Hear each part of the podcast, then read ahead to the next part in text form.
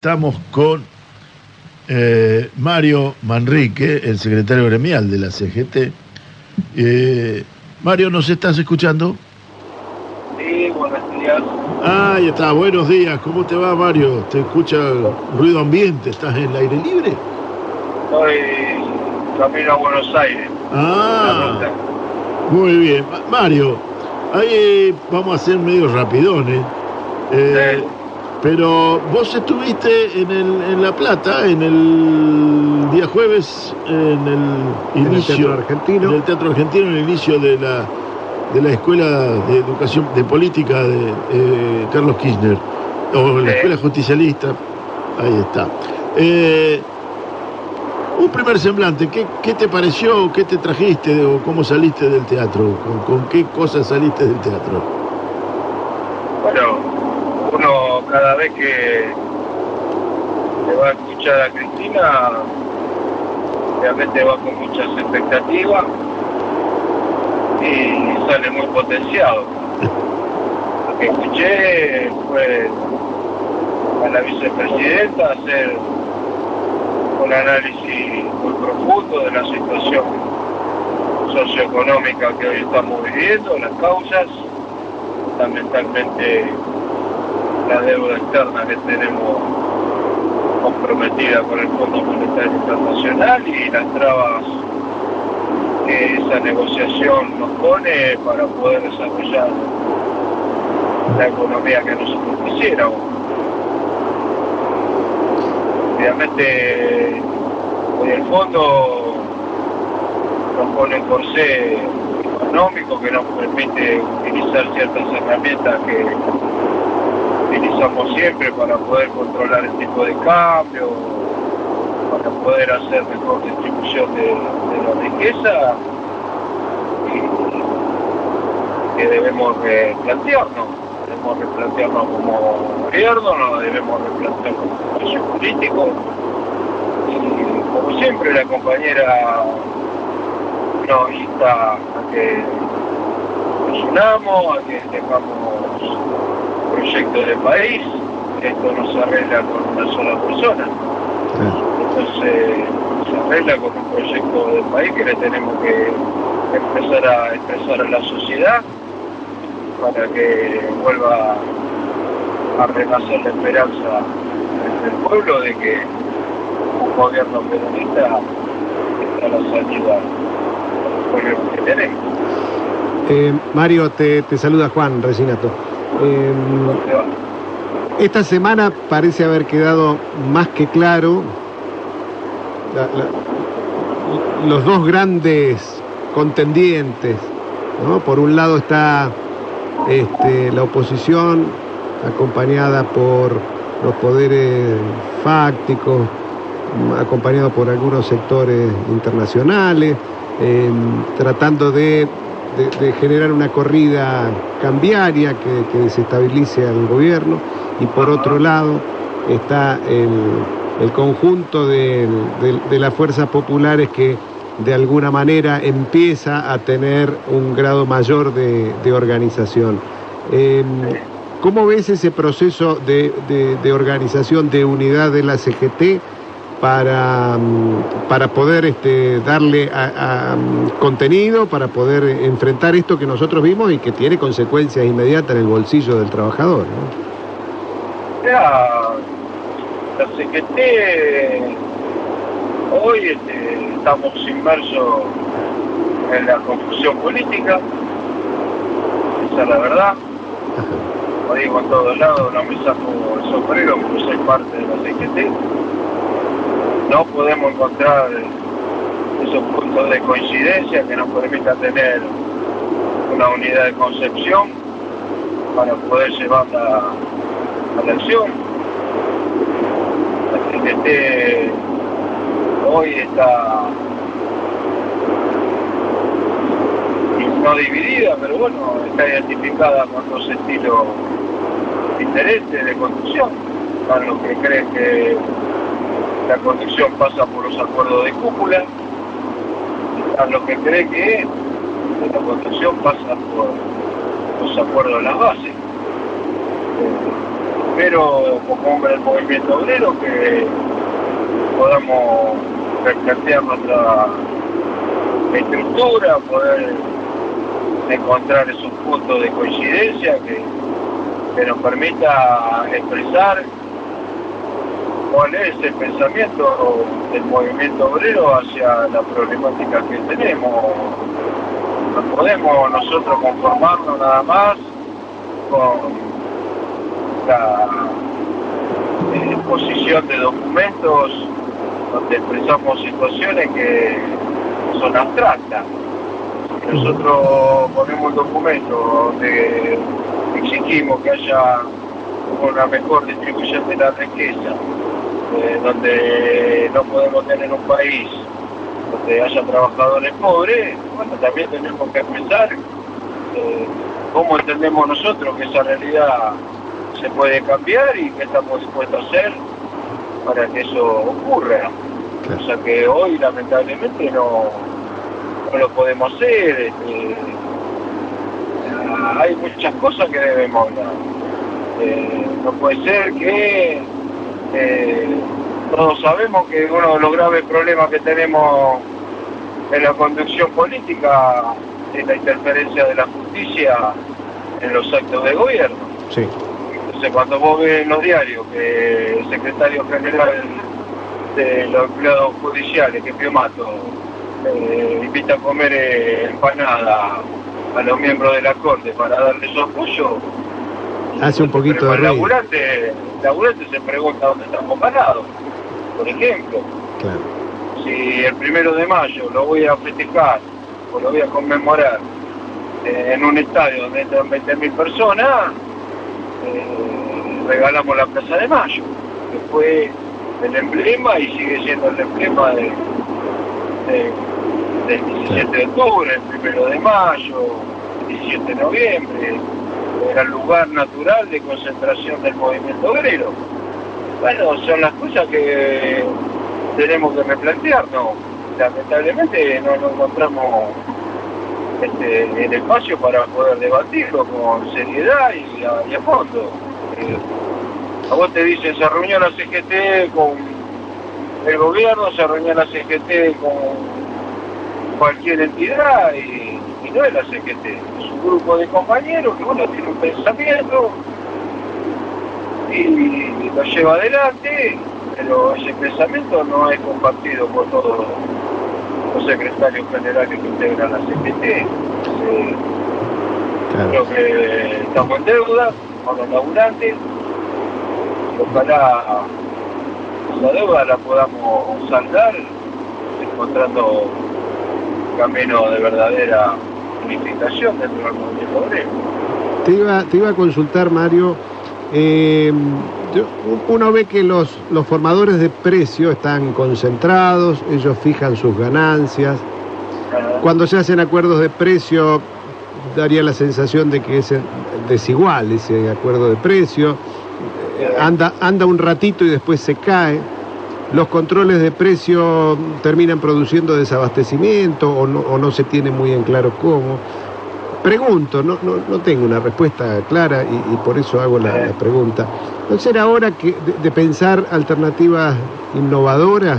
Digo, así como el movimiento obrero eh, interviene directamente en la salud de sus afiliados, en el turismo de sus afiliados, ¿no será hora de incursionar en los alimentos de sus afiliados? Eh, mira, no hay que innovar. Creo que hay herramientas que...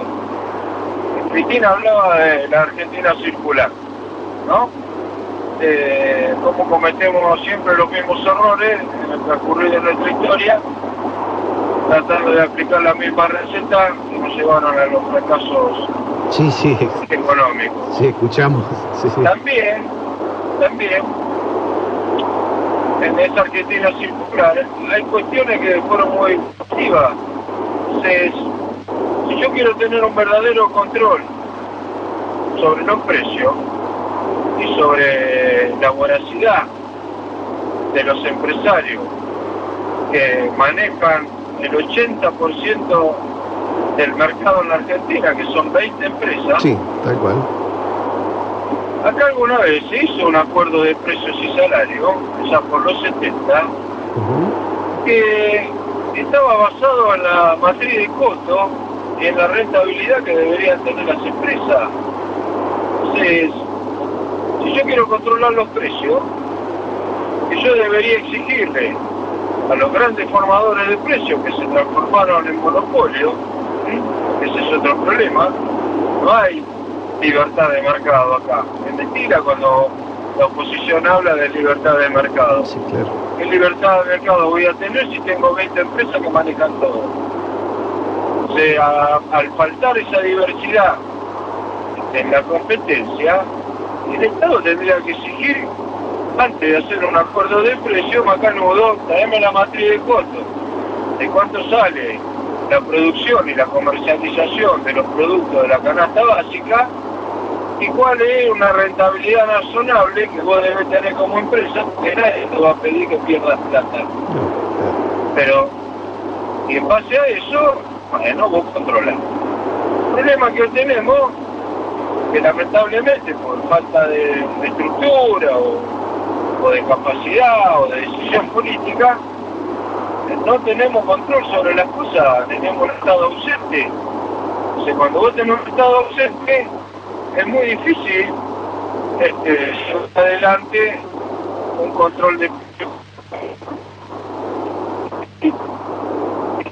Ahí se nos cortó la... como estamos teniendo problemas con, con el... Entró en un puente, me parece. Mario, ¿nos escuchás ahí? Yo lo escucho bien. Ahora sí, ahora sí, Se- se perfecto. entrecortó. Se cortó hace un... La última frase no escuchamos.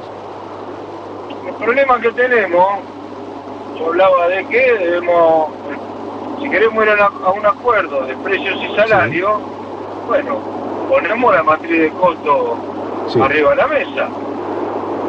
Claro. Eso se hace, se hizo y dio resultados. Para, si vos eso no lo podés hacer, sos un estado ausente, obviamente todos los acuerdos que vos hagas son buenas intenciones que si ahora nos va- van a citar al movimiento obrero para hacer un control de precios por 90 días, yo me pregunto qué pasa el día 91. Claro. Entonces, tienen que tomarse medidas que perduren en el tiempo. Si una empresa, cualquier empresa en el mundo, en el mundo desarrollado, cualquier empresa exitosa tiene una rentabilidad del 10%, Sí, sí. del 7%. sí, claro. Acá hay empresas que tienen rentabilidades del 20, del 30, Sí. son empresas alimentarias. Entonces, también tenemos que dejar de hablar del mercado y empezar a hablar con nombre y apellido, porque si hablamos del mercado, bueno, hablamos en abstracto. Mercado tiene nombre y apellido. ¿Mm?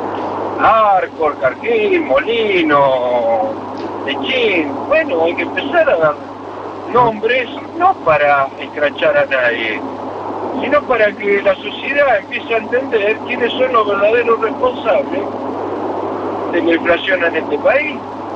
Claro. Que la inflación en este país, el 50% de la inflación que tenemos es producto de los problemas que el mundo hoy sufre.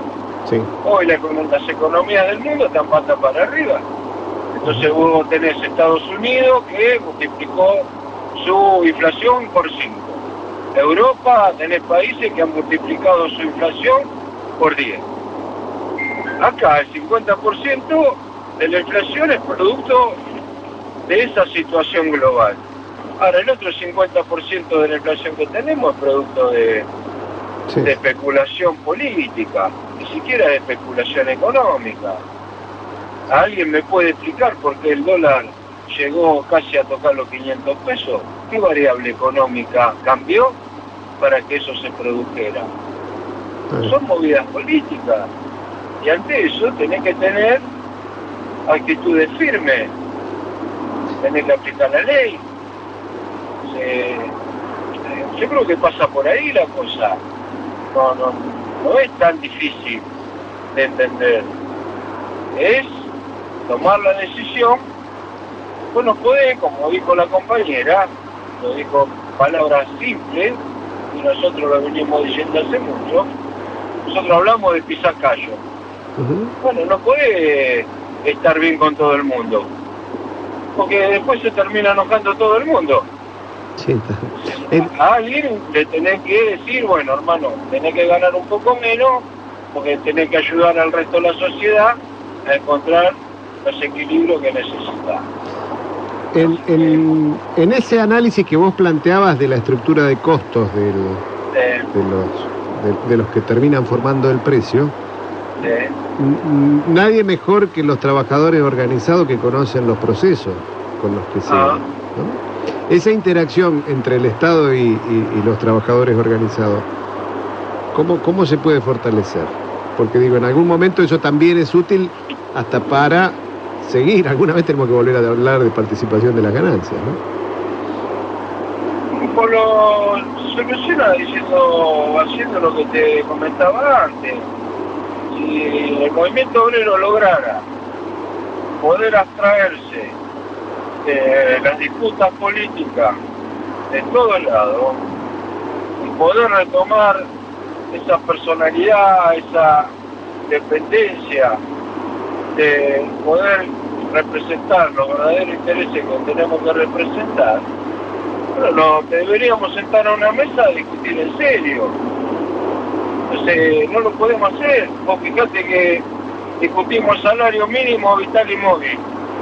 ¿Qué estamos discutiendo? Estamos discutiendo planes sociales.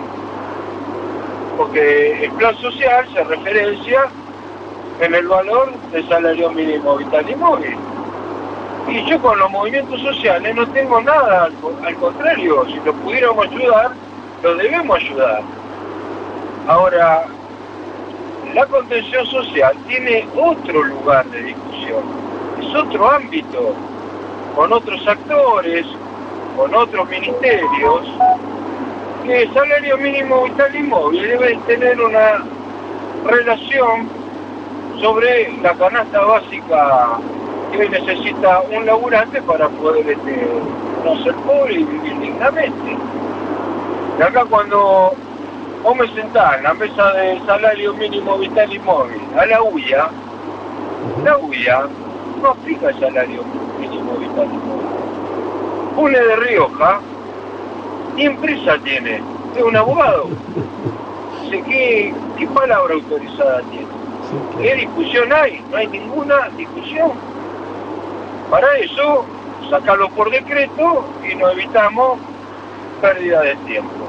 Porque en la mesa de salario mínimo vital y móvil, los que realmente deberían estar, deberían ser las cámaras de comerciantes, este, la pequeña y mediana empresa, que puede llegar a tener una relación directa con lo que se discute.